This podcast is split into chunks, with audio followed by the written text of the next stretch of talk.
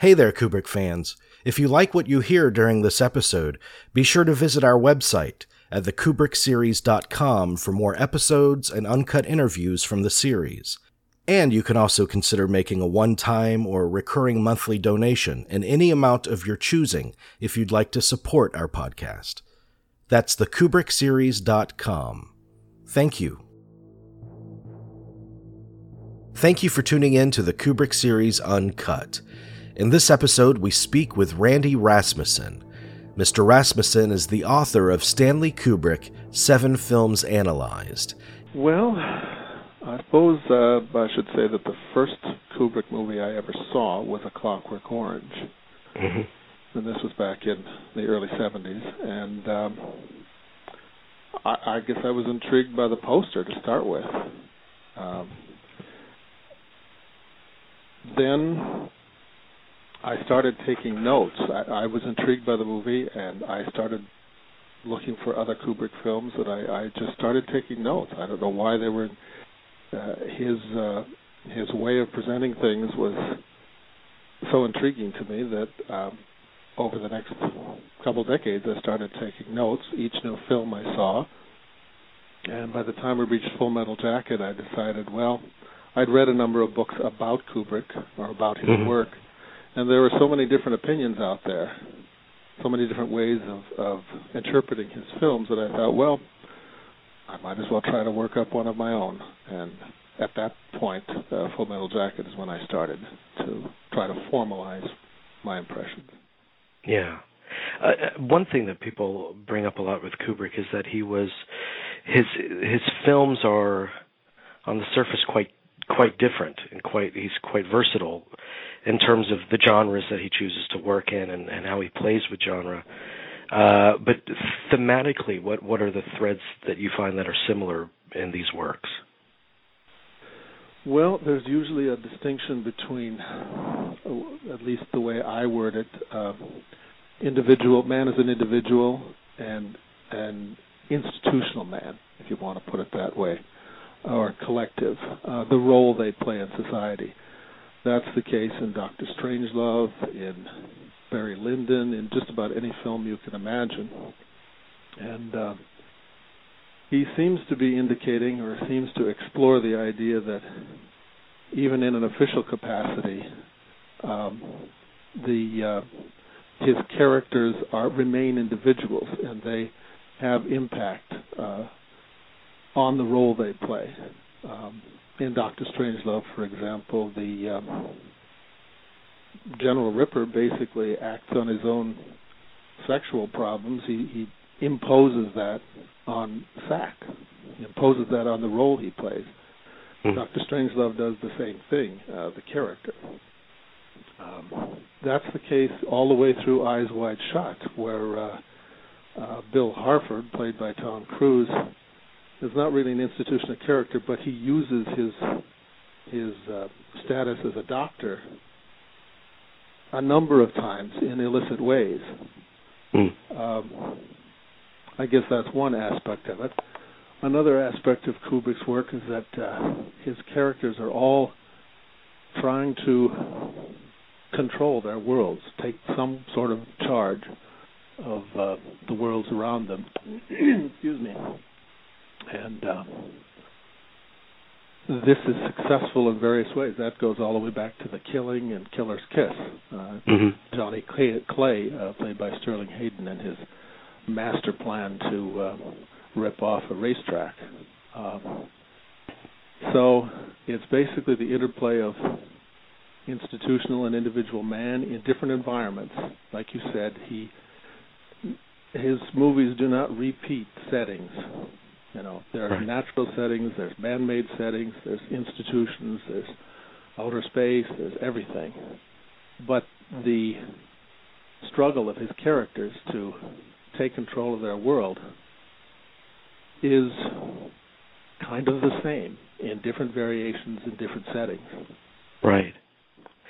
And m- maybe you're uh, maybe you disagree with this point of view, but there's an element to Kubrick's work that people that love him and people that criticize him say, in equal measure, say is very cold and distant, like the like Full Metal Jacket, for instance. It's not it's not necessarily intended to to put you into war as other movies have. It's more of a God's eye view of war in a way. What do you what are your feelings on that aspect of Kubrick's work that people maybe unfairly criticize as, as distant?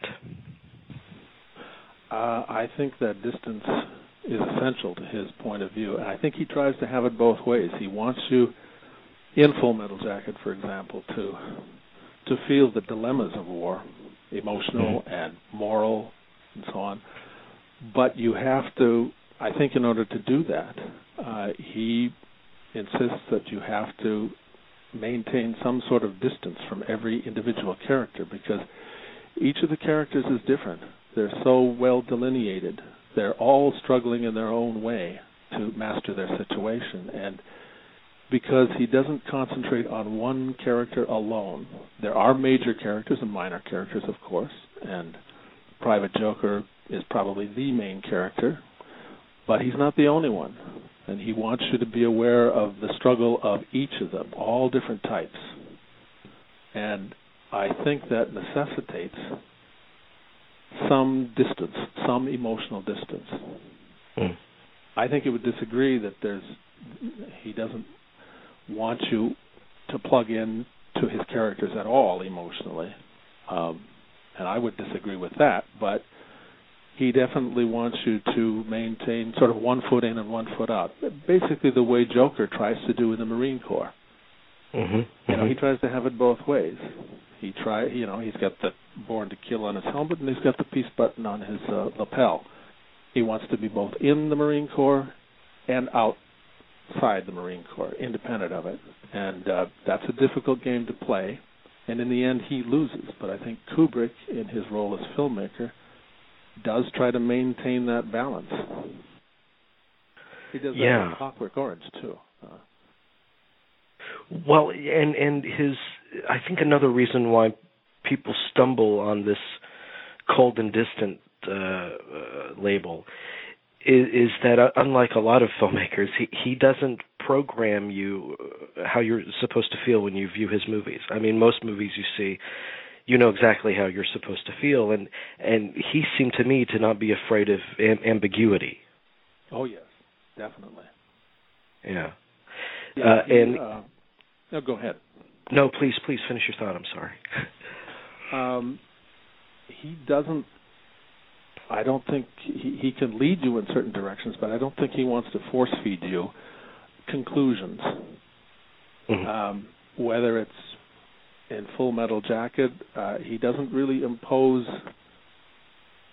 a, a moral view on this. Morality is definitely part of the story, but I mean, you I, for instance, admire Joker's ability to maintain some sort of independence and his compassion.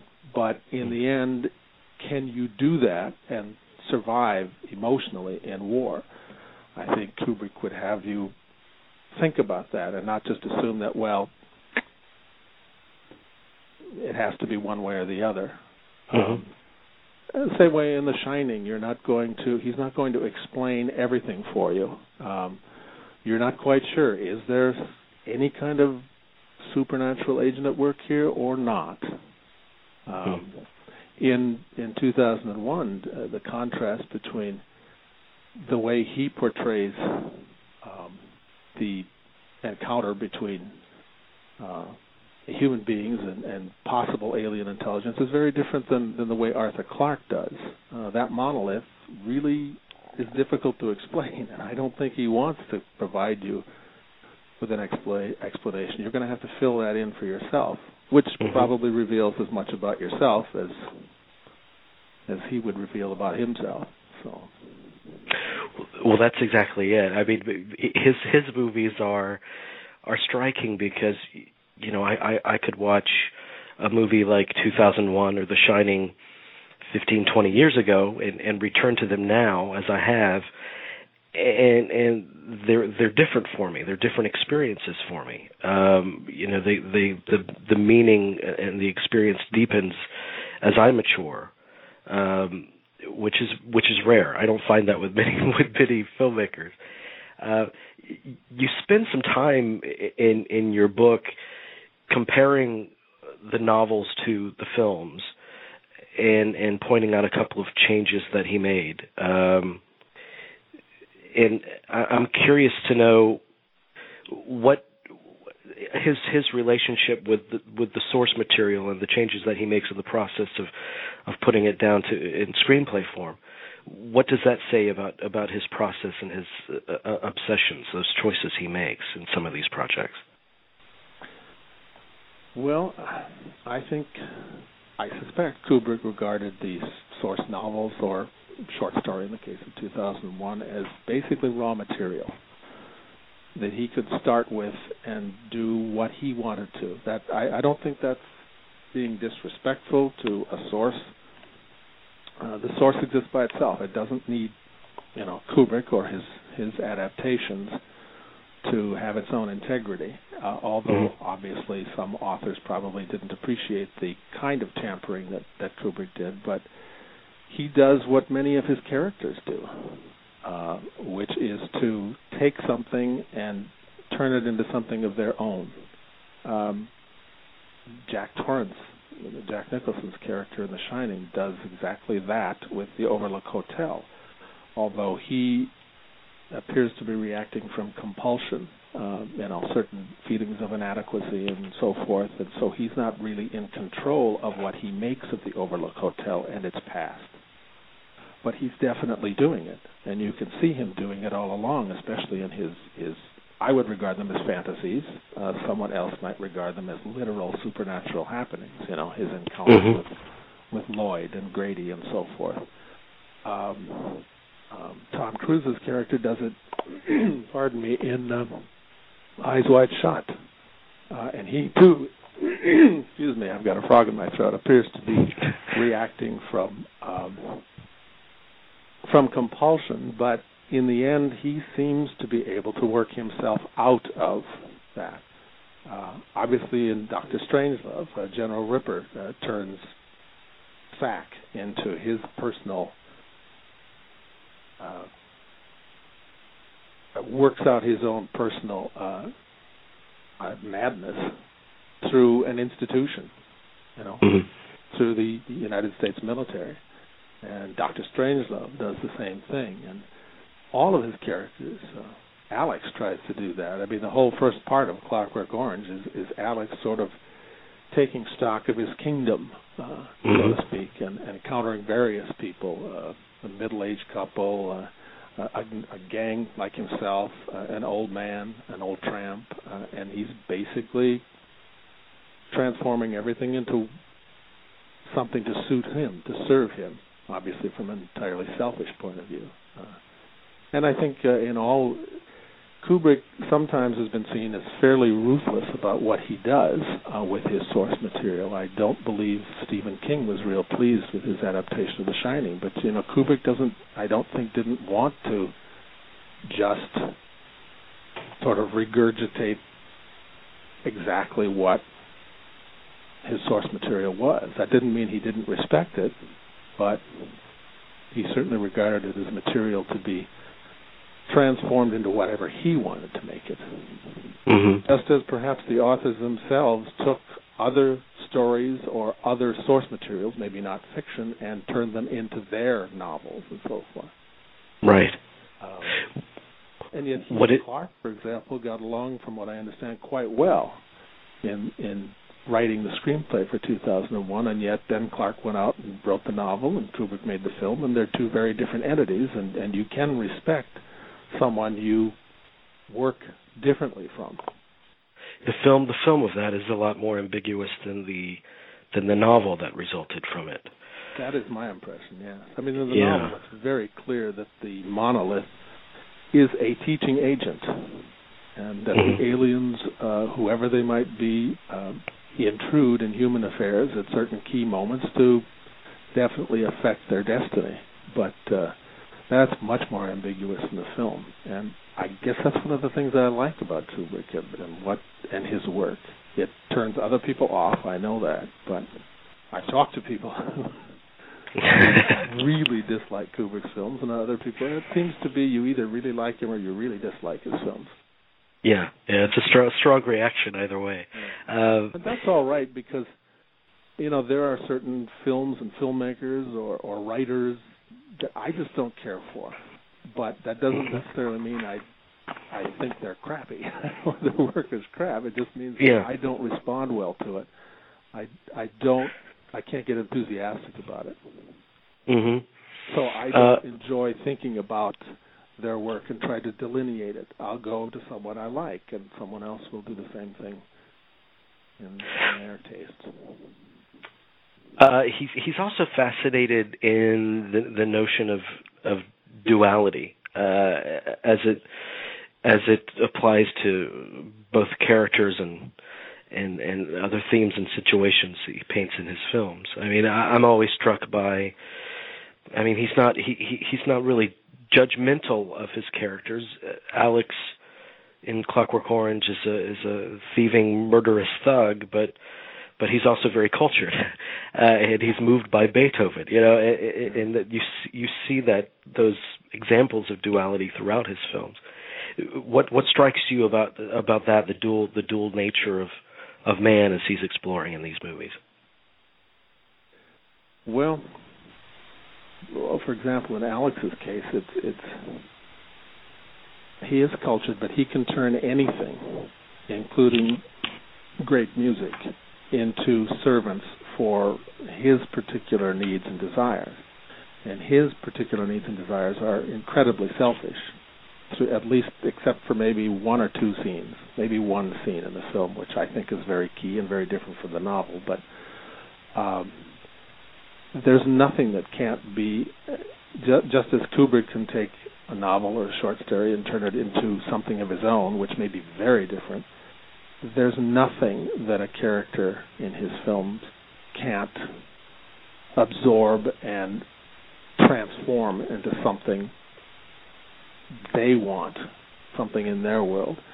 And um, you know, there's a obviously a dark and a light side to that. Um, mhm. I mean, there are. Um, um, well, like to take uh, uh, the Sergeant Hartman in Full Metal Jacket. Um, you could look at him as as a sadist in some mm-hmm. regard, mm-hmm. except he has a role to play in the institution that is the Marine Corps so the question is, can he uh, use? Can you use abuse, physical as well as verbal abuse, uh, racism, sexism? It's all there in his performance. It, but can he use that to construct soldiers to give them that that I don't know that full metal jacket, that emotional and physical shield that will mm-hmm. serve them in combat, or is he a sadist? You know, I think that's a question that Kubrick raises because he acts almost as badly as Alex does, and Alex is just a flagrant, at least to begin with, uh, you know, flagrant, um, selfish person. Um, and he he wants, I think he wants you to think about that. I think that's why he never shows Sergeant Hartman in an off moment when he's out of performance. You know, when he's just I don't know, being himself. He never shows him at home. He never shows him anywhere else. So you have to decide: is he a cruel person? Is he just like the door gunner, the helicopter door gunner that you see later on, who is just a he is Alex mm-hmm, mm-hmm. at war, simply using his role as a soldier to kill anyone he wants to down on the ground below him indiscriminately, or is he is Hartman putting on a performance that is necessary in his role of making soldiers. Um, and you can find that in a lot of characters. I mean, they all struggle with it. Uh, there's a lot of duality. The, the chief guard in Clockwork Orange, uh, you know, not one of the major characters, but kind of an important character because he seems to be he hates Alex he, he hates him with a passion, but he seems to treat Alex with a certain amount of rigid. Um, how can I put this formality? I mean, he does follow the rules, Mm. And yet, during the uh, during the Ludovico demonstration, where Alex is on stage, the chief guard obviously gets some pleasure out of Alex's humiliation on stage, and obviously shares some of Alex's sexual attraction to the the nude woman who's brought on stage to mm-hmm. demonstrate mm-hmm. Alex's inability to have sex. And so that's always there, even in minor characters. Um, they're all, if you want to call them dual or, or multifaceted. And um, I find that interesting. Um, and it's especially valuable in his portrayal of, of war, which is a, a setting, a, a, phenomenon that he's returned to several times in his career. Uh, because I mean that that illustrates the, the, the that element of duality more than most situations, because that's pretty much about the most extreme situation that you could you could find yourself in. And judging from the other war films of of the time, especially around Full Metal Jacket, what do you find was unique about his take on on war? Well, I I've I haven't actually read the quote, but I thought I heard him quoted as saying he had made his war anti-war film in, with Paths of Glory, mm. and and in Full Metal Jacket he wanted to illustrate more more of an illustration of how so uh, how I suppose civilians are turned into soldiers, and then how they react to battle. At least that type of battle of Vietnam uh, gave them. Um, I don't know. I'm trying to think in terms of like Apocalypse Now and Born on the Fourth of July and all the Red Platoon. So many of them were made around that time. Yeah. And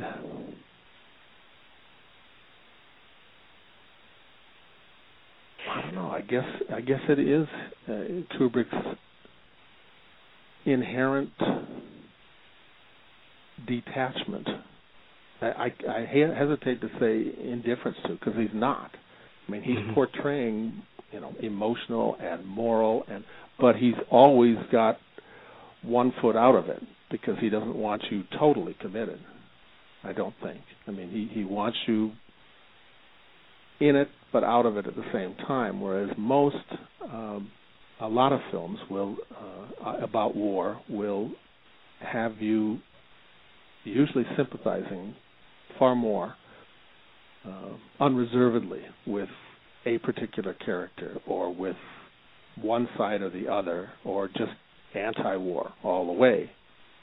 Mm. You know, um, certainly Full Metal Jacket is not pro-war, but I think it recognizes war as a reality and then says, okay, let's what does it do to people mm-hmm. on all sides or at all levels? And let's take a look at that. And it, it doesn't it doesn't resolve your feelings so that you leave the theater thinking, okay, I know exactly how I feel about the Vietnam War. it's not yeah, going to do yeah. that for you. And but I I find uh, people question his view of humanity in in these films. Mm-hmm. Uh, and I, I mean, I, I don't think his view of of humanity was was easily definable. I I think he was accepting of of of both the, the good and the, and the bad, and uh, and portrayed them equally. But uh, op- optimistic films, I, I think that 2001 and I think Eyes Wide Shut is uh, they're both optimistic films in the end for me. Uh, yeah. what, what is what is you? No, go ahead, please. Oh, I just wanted to know what your take on that was. Uh, well, I, I agree. Uh, he's not going to give you a completely happy ending, uh, more than likely.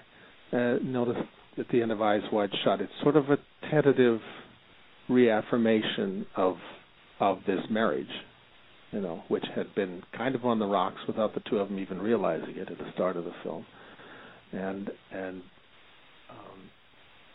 Bill Harford uh, wants to. In fact, he even uses the word forever You know, maybe Mm. we're we're awake now from this bad dream, and we'll stay that way forever. And his wife cautions him, "No, I don't like that word. Um, you know, let's just be thankful that we're awake now." Mm. and uh, and it's it's the same thing. Well, 2001, uh, of course, does end up on a pretty positive note, uh, but it's a very I don't know if that vague note. I mean, um, in I believe in the novel, uh, the Star Child destroys the uh, nuclear weapons orbiting Earth. If I'm not correct.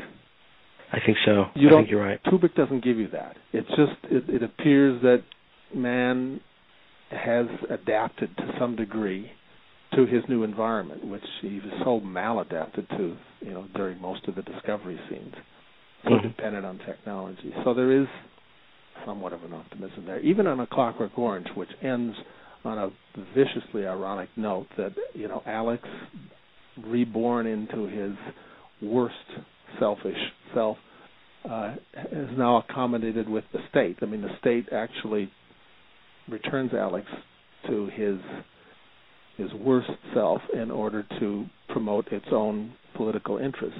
So it's a horrible sort of marriage of convenience between these two. And yet there is that one scene where Alex shows some compassion for the tramp and gives him his last few coins, which I think if that's not in the book, and I disagree with Anthony Burgess, who who condemned the film as viewing man as let's see, un, unable to change, unable to improve himself at all, Mhm. uh, which he did. He portrayed in a different way at the end of of the novel, um, where Alex just kind of grows up, uh, learns his lesson, and sort of decides that he wants to get married and just lead a normal life. Um, well, I think Kubrick does in a different way. He shows that Alex is not completely, unalterably reprehensible, but that moment is destroyed because of other circumstances, and, and Kubrick is always aware of complications Mm. whether it's good things happening and get complicated and unraveled by other circumstances, or bad things that are happening and somehow get unraveled. Uh, you know, um, that's just part of his take on life, and I think, if I'm interpreting him correctly, He had a spot. Yes, yeah, A- and actually, Eyes Wide Shut is is my favorite Kubrick film. My pers- it's it's the one that kind of moves moves me the the most, and I, I find that I find that I, I get a lot of opposition to that.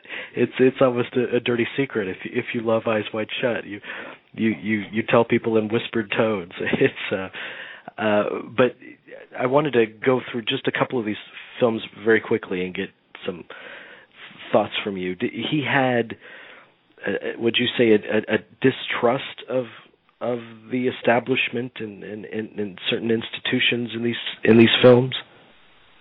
Uh, definitely, or at least he had an awareness, showed an awareness of how vulnerable they were to being appropriated for bad uses by individuals within them. You know, you can go back to Paths of Glory for that, and and see how the uh, the generals behave.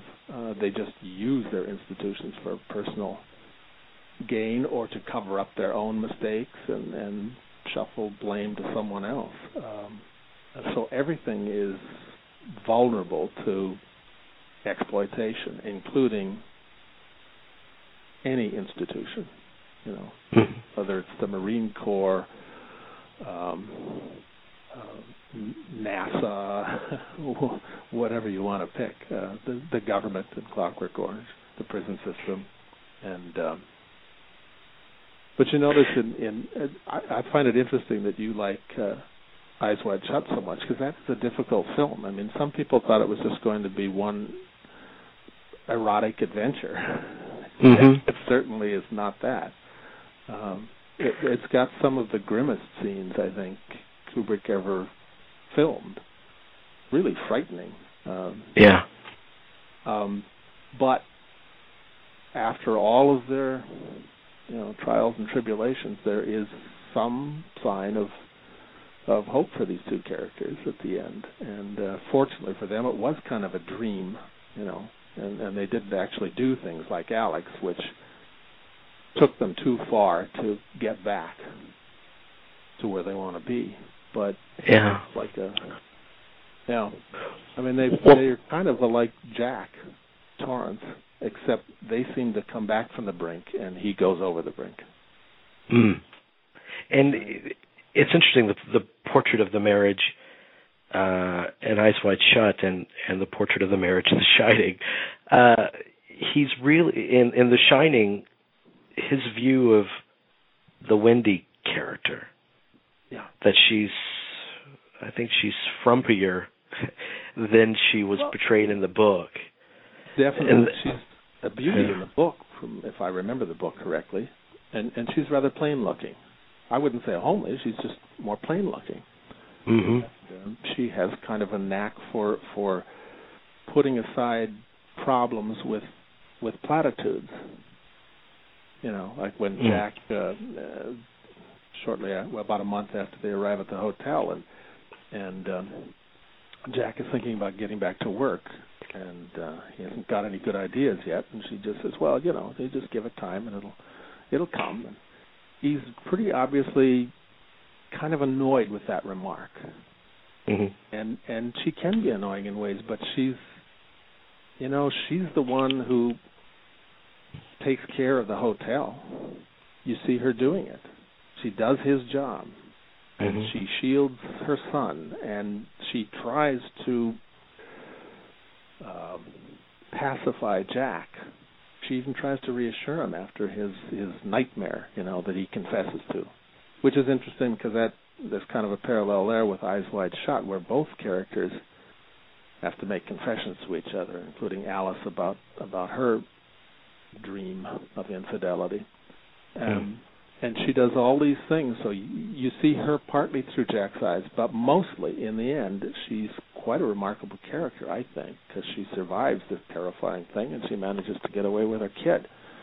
To leave that room upstairs where she and, and Danny are and go down with a baseball bat in hand to try to reason with Jack so they can take their son to the hotel, that is quite an act of bravery. And it's just yeah. as um, uh, Scatman Crothers character who flies all the way back from Florida because he has a vague feeling that something is not right here. I mean, that's quite an act of courage. Um, and, and also uh, one of the great performances I think with from Shelley Duvall oh, that I don't think is wonderful. talked about enough. Oh, no, she's I, wonderful. I she's remarkable.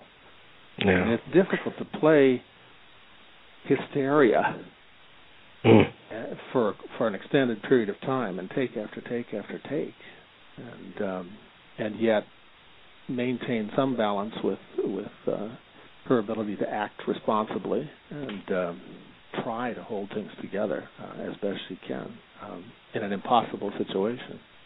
Mm.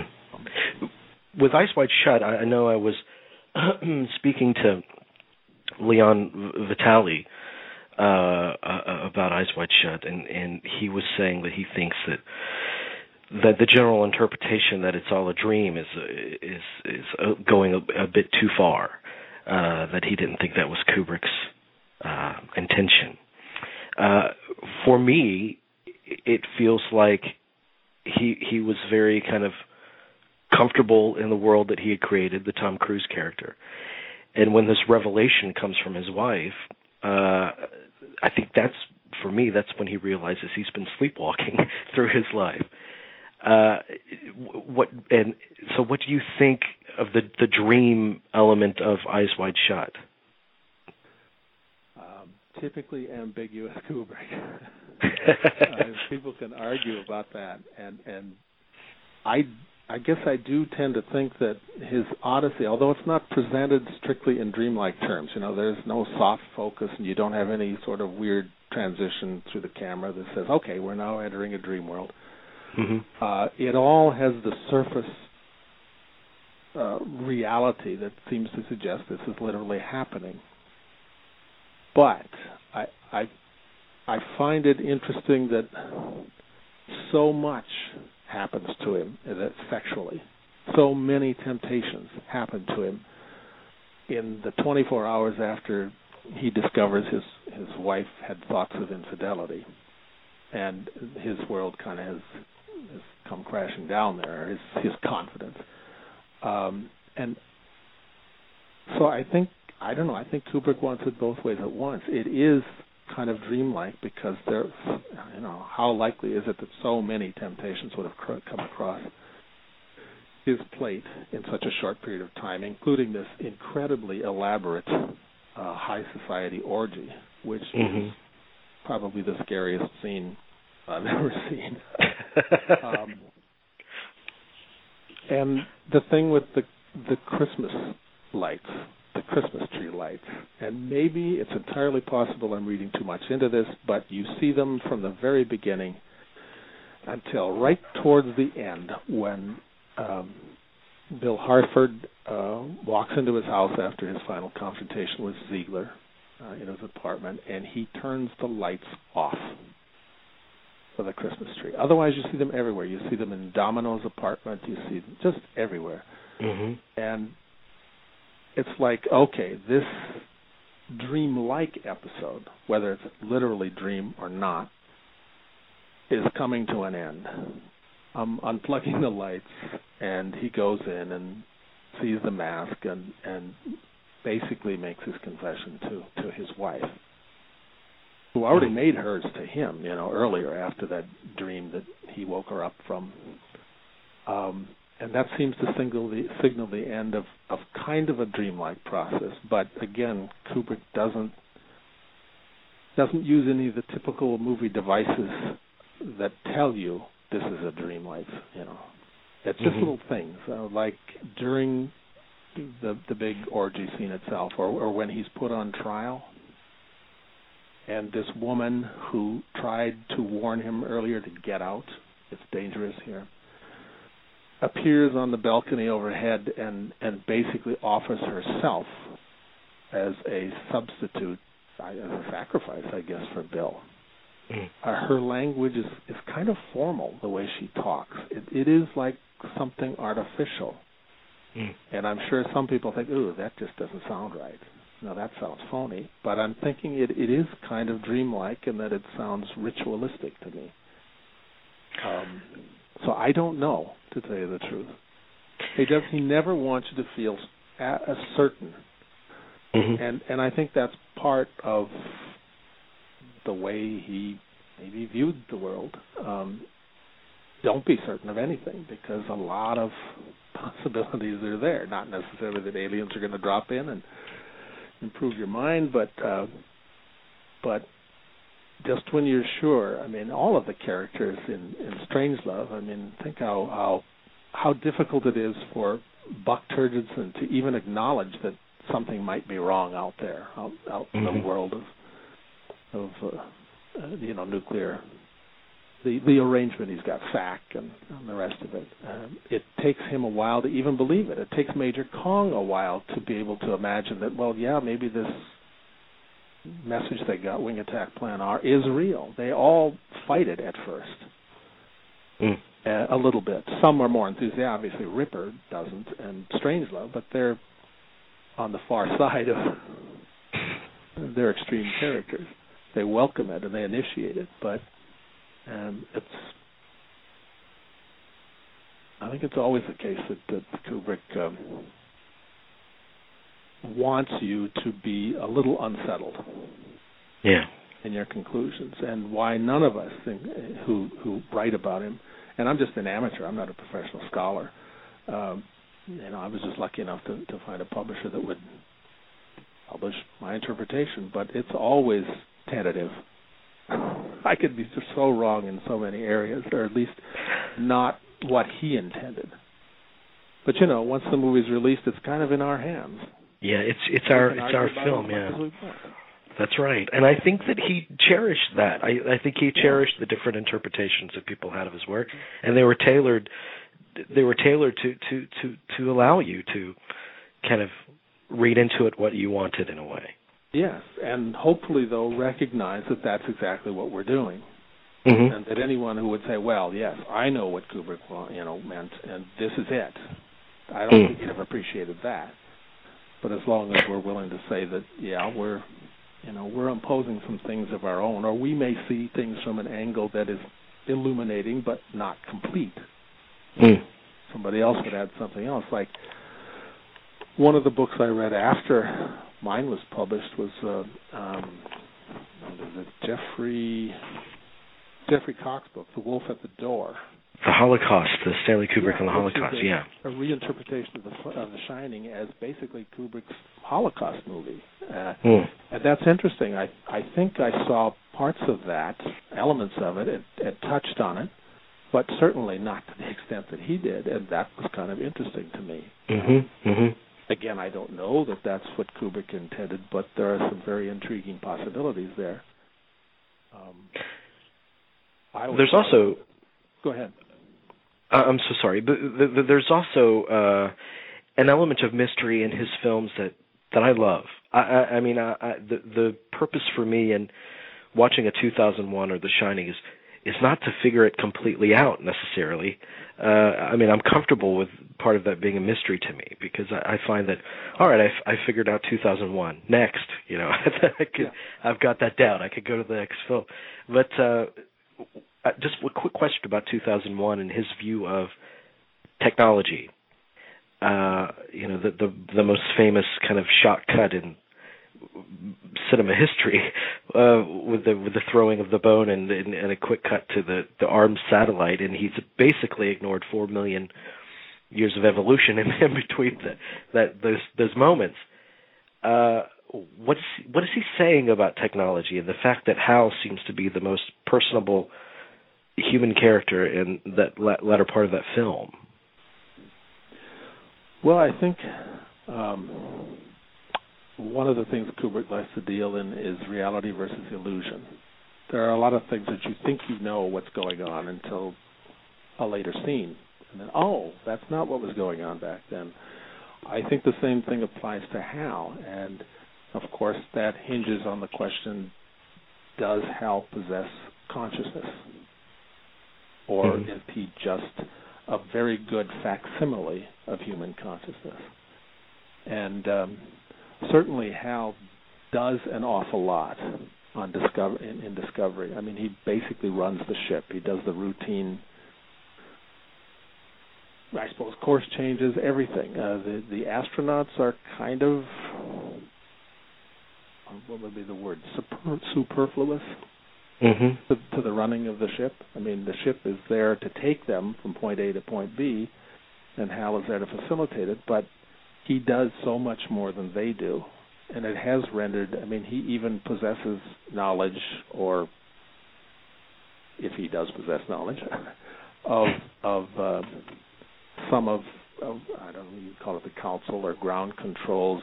Uh, some parameters of the mission are known to Hal that are not known to the the two astronauts who are conscious on board because Right.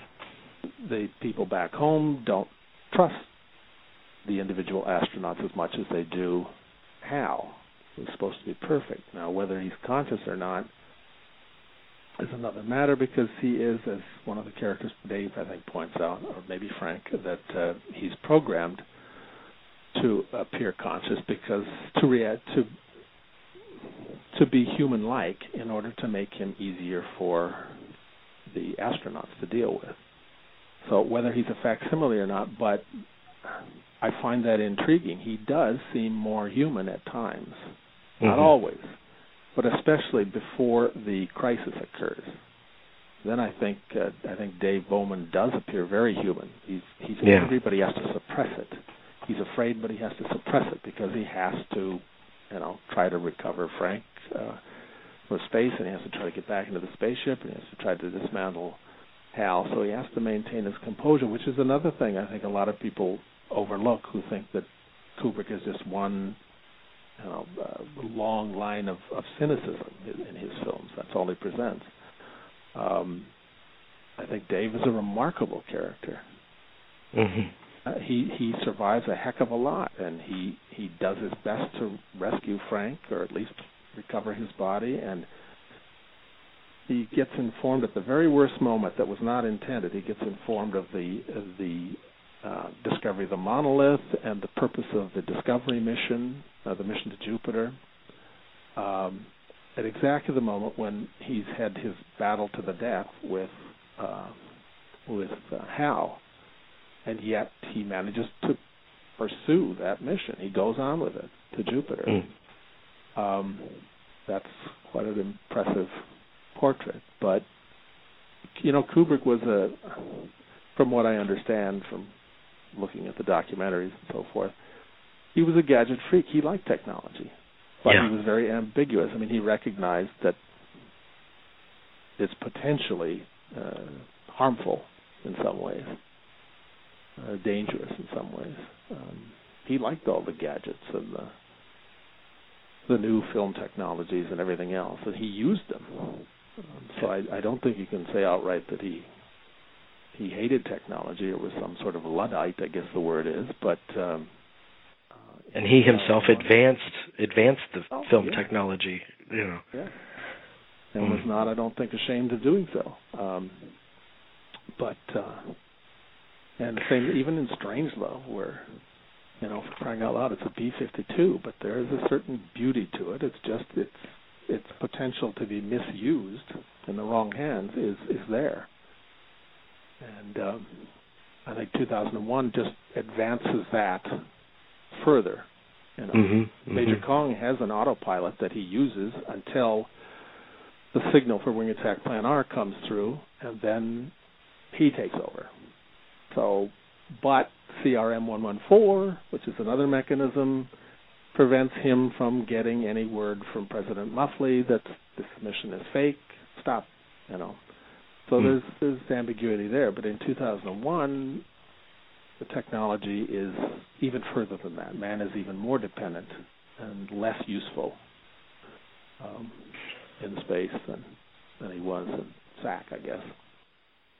Well, uh, speaking to um, M- Mario Falsetto, uh, we spoke to last week, and he also has uh, uh, books on, on Kubrick, uh, and and we were chatting about some of these themes and that he that Kubrick seems to be saying yes yes the technology we've we've come up with is is incredible but uh, at what cost I mean is is it worth it if we sacrifice our humanity in the process and he even uh, relates that to a, a movie like Barry Lyndon uh, which we haven't discussed yet where do you see uh, where do you see Barry Lyndon fitting into to, to Kubrick's palette? I I really like Barry Lyndon. Um, I think he he I don't, he doesn't like to. It's like every movie he makes, in some respects, maybe only aesthetically, is kind of a reaction against the movie he made before. Hmm. Uh, to me, and of course, A Clockwork Orange is ruthlessly modern as of that time and contemporary and has the contemporary look to it and and um, postulates a society that's very very the individual can get by with an awful lot of stuff. And I think he wanted to go to a new area that's very different. And Barry Lyndon was that. Um, you look at a very different set of, of customs, of social mores, a very different world. He portrayed, I think, the the struggle for power and mastery over one's own life and fortunes is the same in a sense in Barry Lyndon as it is in Clockwork and others, or, or 2001 for that matter. You know, Dave and Frank trying to get along in outer space with Hal, but it's it's aesthetically so different mm-hmm. that things, you know, you're not going to solve everything with a punch or a stab, whatever, or or a bit of ultraviolence. There are moments like that in Barry Lyndon, but they're rare and they're shocking because they're so rare. And I think he just, you know, it's a very different world, but in the same way, it's it's a very similar world in terms of human behavior and human struggle and the ethical dilemmas. Um, and of course, Barry himself, Redmond Barry, is at least to start with, he is a much nicer human being. He's a more noble human being than than Alex is at the beginning of Clockwork. Mm-hmm. So that's a very different. And um, of course, he becomes a bit corrupt.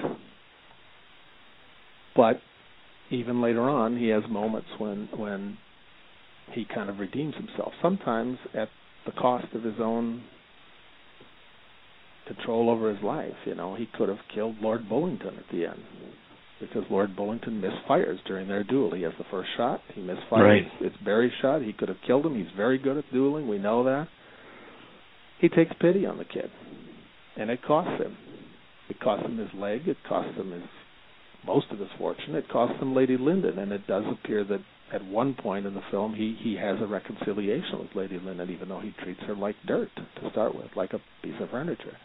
Mm-hmm. Um, uh, it's just a very different setting, very different aesthetics, and I think Kubrick likes to do that. He likes to explore, flex the same muscles but in a different context. And um, I think Barry Lyndon had some problems at the box office because, let's face it, in the mid '70s, what would normally regarded be regarded as a costume epic that those were not in favor at the time. Of course, yeah. Kubrick doesn't do costume epics like anyone else's costume epics. it's not just throw on some clothes and let's let's leave it at that. Uh, there's much more going on. But, and it seemed it seemed out of time uh, at that time. I'm sure. I mean, when we were, I mean this this was on the heels of Star Wars, wasn't it? Uh, well, this is 1975, so it's a couple years. 75, right? Okay. But you know, okay. it's around the time of Star Wars. It's around the time of Taxi Driver and One Flew mm. at the Cuckoo's Nest, and this was not. Most of the the big costume epics, the spectaculars, were done in the late 50s and through the 60s. They were kind of fading out as the 60s ended as a popular right. genre. It could be that Kubrick Kubrick's desire to explore a very different world from Clockwork, and I'm speculating here, that's all, uh, might have led him to Barry Lyndon at a time when that was not going to be as popular as it might have been. And even mm-hmm. then, I mean, he, one thing about Kubrick, he's never afraid to pace his movies the way he thinks they ought to be paced.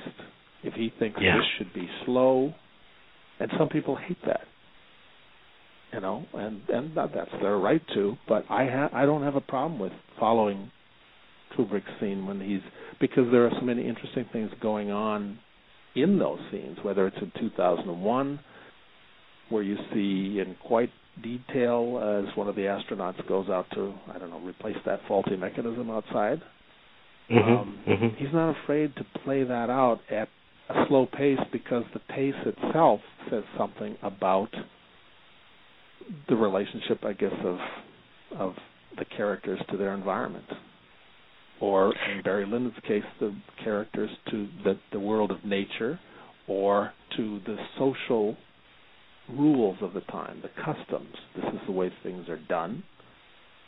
You, this is the way the characters are going to act through those customs, occasionally violating them.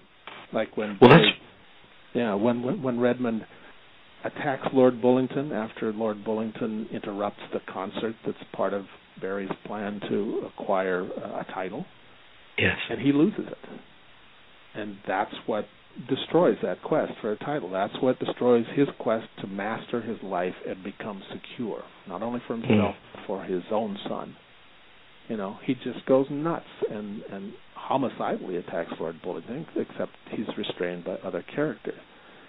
You know, he does things out of character every once in a while, are, are against the, the normal way of doing things. Um, he shows compassion to Captain Potzdorf when, you know, he could have just let him die there. Potzdorf enslaved him to the Prussian army. You know. Mm. Um, but Barry Lyndon is interesting. I I don't know. Kubrick might have he had a lot of success before that. Um, maybe he thought he could make it popular. I think maybe he thought it would probably be more popular than it was, but he was heartbroken by yeah. yeah. As my understanding, he was heartbroken by its box office failure. Um, yeah, but you know, Kubrick's movies have legs, and they're around for reassessment decades later. Oh yeah. And, um, even though I don't think Barry Lyndon will ever be popular in, in the sense of a lot of movies, um, I think it's better appreciated today than, and I like it. I, I'm very fond of it. I think so too. Do you do you think because we've been talking about his his uh, portrayal of institutions, be it NASA or the government or the military complex, do you think he's making a statement about the institutional class in Barry Lyndon? Definitely, definitely. I think his uh, side, uh, when he does attain status, marries Lady Lyndon, and lives in this fabulous palace. Um, he tells uh, bedtime stories to his son about mm-hmm. the war and they are hopelessly glamorized, idealized. You know, he is the hero.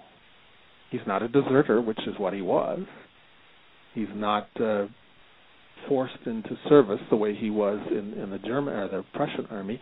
He, he's he's the king's hero. He uh, lops off the heads of the enemies, and he's so once he attains status, then it's in his interest to reinforce the uh, the status quo, I guess, or the powers that be. Same thing with his attitude towards Lady Lyndon. I mean, as soon as he becomes master of the house, almost, not quite financially, he kind of treats her like dirt. And I think the narrator conveys to us that he um, he favored a very quiet life for his wife mm. after she uh, bore him a son. Well, of course he does because he's playing around with everyone else.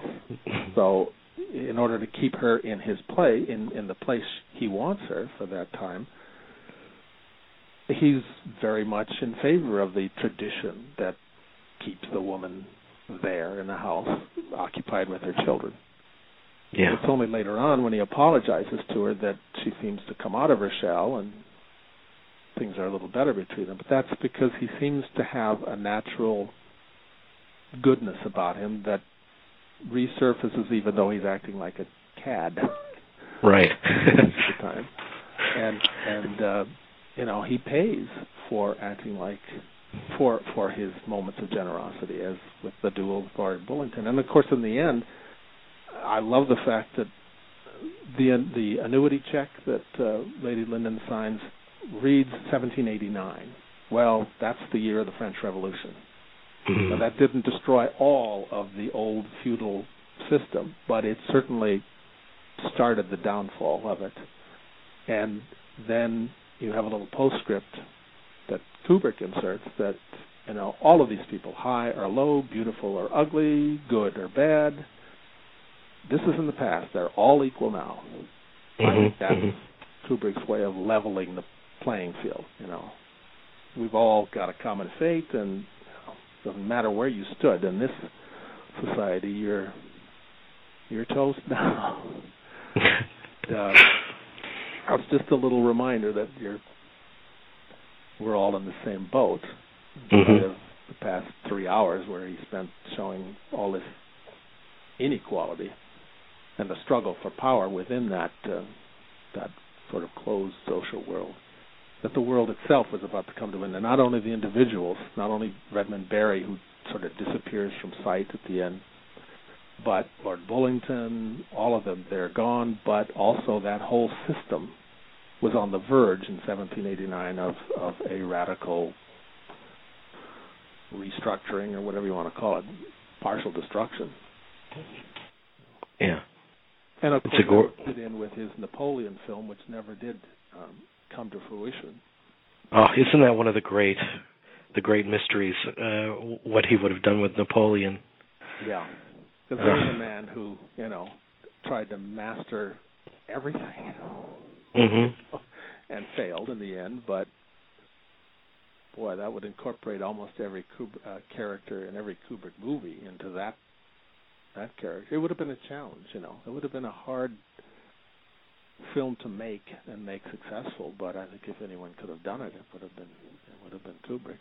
I think absolutely out that same thing in the other films in different ways, and in many other characters. Before I let you go, I just wanted to ask about uh, Orson Welles. You, you you wrote another book on Orson Welles, analyzing several of his films, correct? Yeah. Yeah. Do, do you see parallels between the two? These two, you know, they're the they're the titans of American cinema. Yeah. I do. Uh, uh Orson has always also been accused of of kind of coldness, of some sort of detachment from his characters and his stories, and I think for similar reasons. Um, he's I I suppose the analogy I would make with Orson is uh, you know he was a magician, an amateur mm-hmm. magician as well, and he he deals very much in illusion and reality, things seeming to be one thing, but no, there's there's more to it than that, and he'll let you know, and very much in the way that Kubrick does. Uh, they have their different styles, of course, but um, um,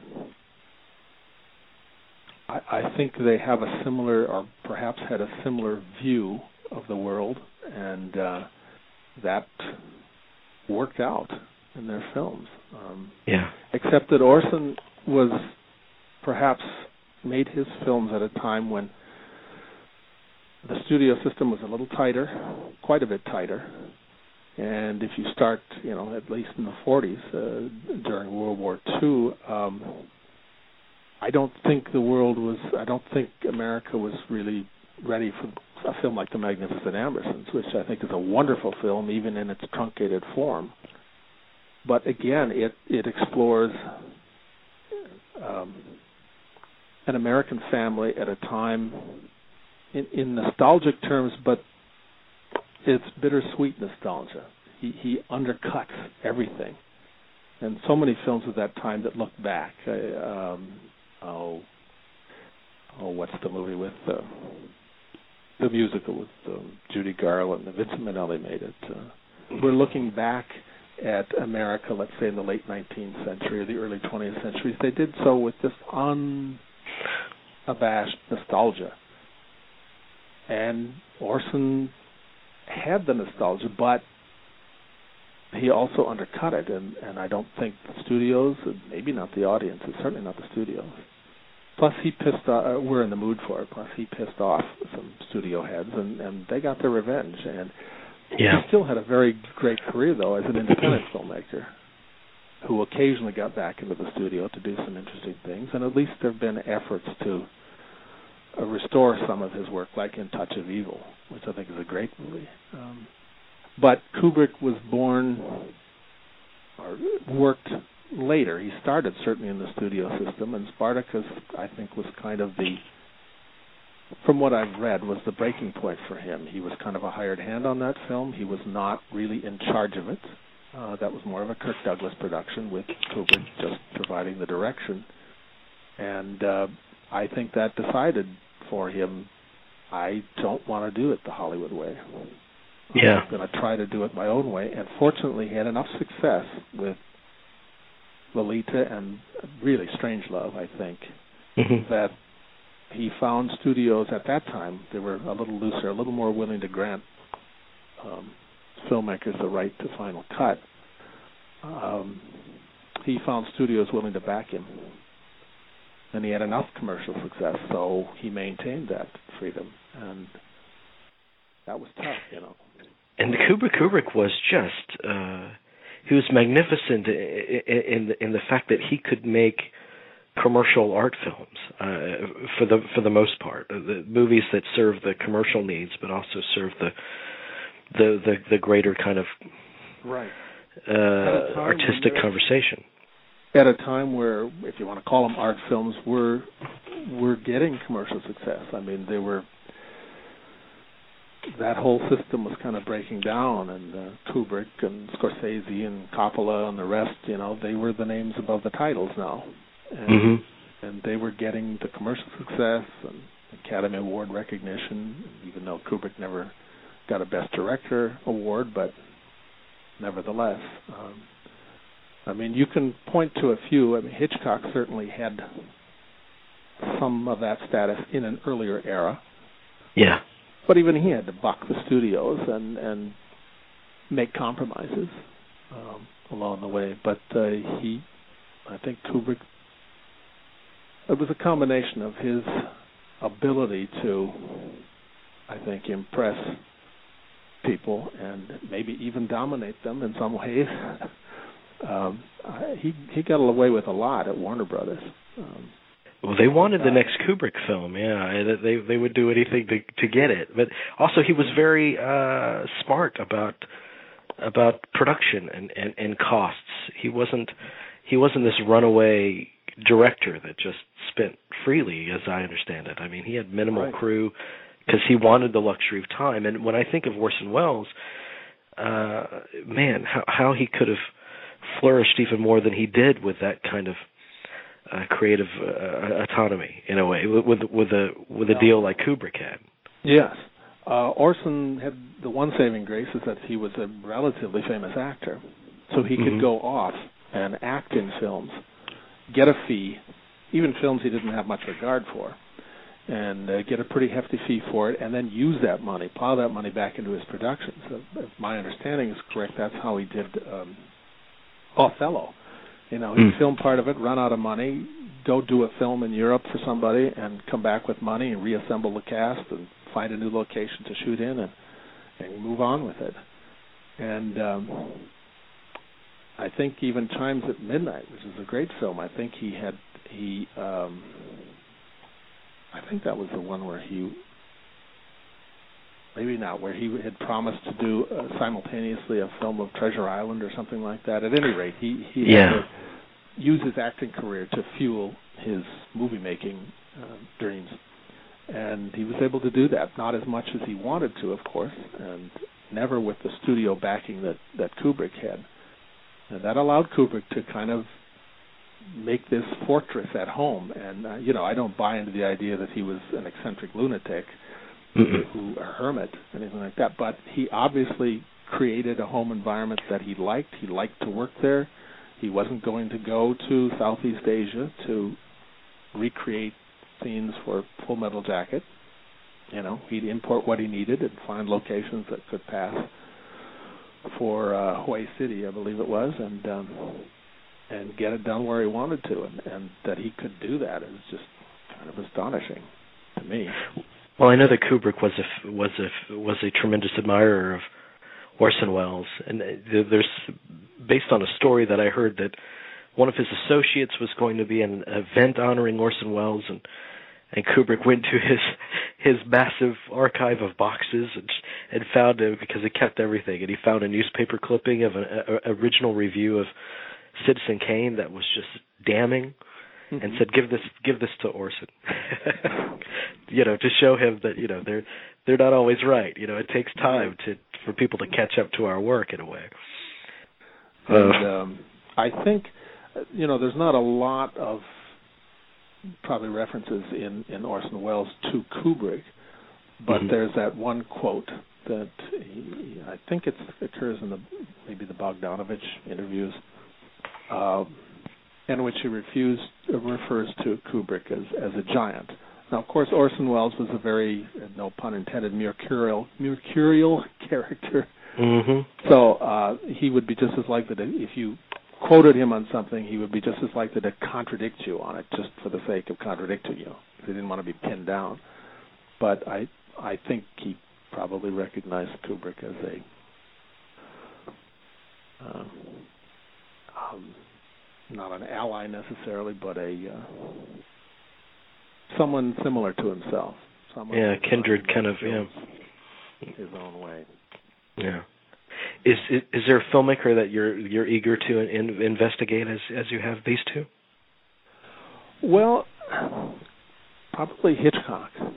hmm uh, at least some of his films. Um, I I don't know if I'm ever going to try and get something published again, but uh, for example, I've spent a lot of time lately with uh, with The Birds, which I think is a highly underrated Hitchcock movie, Hmm. and um, I find that fascinating. Um, of course, he has a different way of doing things and different aesthetics, but uh, that's kind of what's occupying me lately. But I, I'll tell you this: in the last couple of weeks, I've I've watched all the Kubrick films I have again, and um, it's just kind of fun to read them. it's, it's just a reminder of how how rich that output is. Oh yeah. I know in in my Kubrick book, um, I stated I started with Strangelove and ended with Eyes Wide Shut, and I made some comments about um, uh, Paths of Glory and Lolita that they you know they kind of were made before Kubrick uh, found his true voice. But I'm, Mhm. I'm thinking really I was limited in space. I could only do what I wanted to do if I limited the number of films I covered. And um, I would say, having watched Lolita and Paths of Glory, and even The Killing and Killer's Kiss again, that you know they're all worthy of. I would like to have um, included them as well, and even Spartacus, although that's more of a hired hand job. It it has things in it that kind of lend themselves to Kubrick's things, even though there are other things in them that definitely don't. Um, but um, I mean, Lolita is quite an amazing film too. Paths of Glory, can, obviously remarkable, but uh, Yeah, Paths of Glory. I I just rewatched. I've, I've rewatched all of them too, but the the new Criterion of uh, release of Paths of Glory, and uh, I think it's just it's going to be a revelation to, to people that haven't seen it until now. Uh, in, Criterion in, has released it. they did. We actually Oh, okay. one of one of the people in our in our series is the the producer, the Criterion producer Mm-hmm. behind that release, uh, and it's a beautiful uh, it's a beautiful release, and, and what a what a an extremely emotional film. Oh, uh, yeah. You know, that is gritty on so many levels. It's just uh, you know the way uh, the different breakdowns, the characters. Um, you know that uh, one is uh, what's his name? Uh, I'm trying to find the credits here for everybody. Um, uh, Captain Paris Mhm. and um, Ferol, I believe his name is played by Timothy Carey. I mean, the way they're different, and of course, uh, uh, uh, Turkel, Joseph Turkel, yeah, um, the way they handle their situation, and the way each of them breaks down in different ways at different times. I mean, no, they're they're not they're so well delineated. You know, the different potential. Rea- it's as though Kubrick is saying, well, all kinds of things could happen to you if you're faced with this sort of unfair death sentence. And um, and it's true. He he. There's such a rich variety in that film of different characters and different reactions, and it's it's such good performances, and it's just good all the way around. Um, yeah, very much. hear Criterion. Criterion is a, a great company because they released um, um, an Orson Welles film, uh, Mr. Arkadin, Mm-hmm. and, and put it in some kind of shape. Now we don't have as as much information about how that should have, how Welles intended that film to be as we do on Touch of Evil, because he put made pretty extensive notes on that, and uh, and um, somebody at Universal then attempted to put it back together in the way he wanted as best they could. Um, but I think Arkadin is a remarkable film. I mean, true, a, a- a new editor has sort of pieced it together. Mm-hmm. Uh, hopefully, in the way Welles would have wanted, but we know it, it wouldn't be exactly the same. But now it makes to me a lot more sense than than it did when it was just thrown together by a producer who ignored Welles' wishes. And it actually made a film out of something that really wasn't much of a film um, in the producer's hands. And uh, it's it's wonderful what some of these companies can do with uh, to sort of I wouldn't say clean up the legacy, but restore the legacy. Yeah, yeah. Of these filmmakers. Criterion's essential. Yeah, I, I have uh I have the F for fake, the, the Orson Welles. Yeah. I do I do have that here, and also I've heard, I read it uh, probably a year two years ago, that they discovered uh, this long lost Orson Welles film, and Bogdanovich was editing it and piecing it together. It, it's never been seen before. I think something something in the wind is the last part of the title. Oh, the other side of the wind. The other side of the wind. Yes, that's exactly it. Yeah. So that we'll, we'll have a new Orson Welles movie soon. yeah, yeah. Uh, I mean, finally, uh, Chimes at Midnight, which is one of my favorites, uh, finally came out. Not Mhm. perhaps in the best versions, but uh, pretty decent. Uh, I'm still disappointed that uh, the Magnificent Ambersons hasn't come out. I'm sure it would be fun if the missing, what is it, 40 minutes would be restored, Yeah. but I think that's gone. I've never heard of it being discovered. I think I think Robert Wise said it was destroyed or that it, Yeah. it is definitely gone. Ugh. Yeah. But uh which is terrible because it's Yeah. such a good film, I think. But at least what's left of it, which is very good, uh should be out on DVD, and I don't quite understand why it isn't. Uh, Yeah. I'm no, hoping neither do I. and Desire will someday come. Apparently think it Kubrick- is against Is- is it? Kubrick's wishes. Yeah, yeah, it is. Yeah. It's coming out on DVD th- by the end of this year, I think. Uh, good. Uh, I know Kubrick didn't really want that, or I've read that he didn't really want that film released, but I'd like to see it. Mhm, me too. And there's three unproduced screenplays that he did that that his son-in-law i- has picked up and is producing, and I, one of them is called Lunatic at Large, and they've cast Sam Rockwell and Scarlett Johansson. It was something Kubrick was doing with Jim Thompson, or, uh, or yeah, Jim Thompson, back in the late '50s. So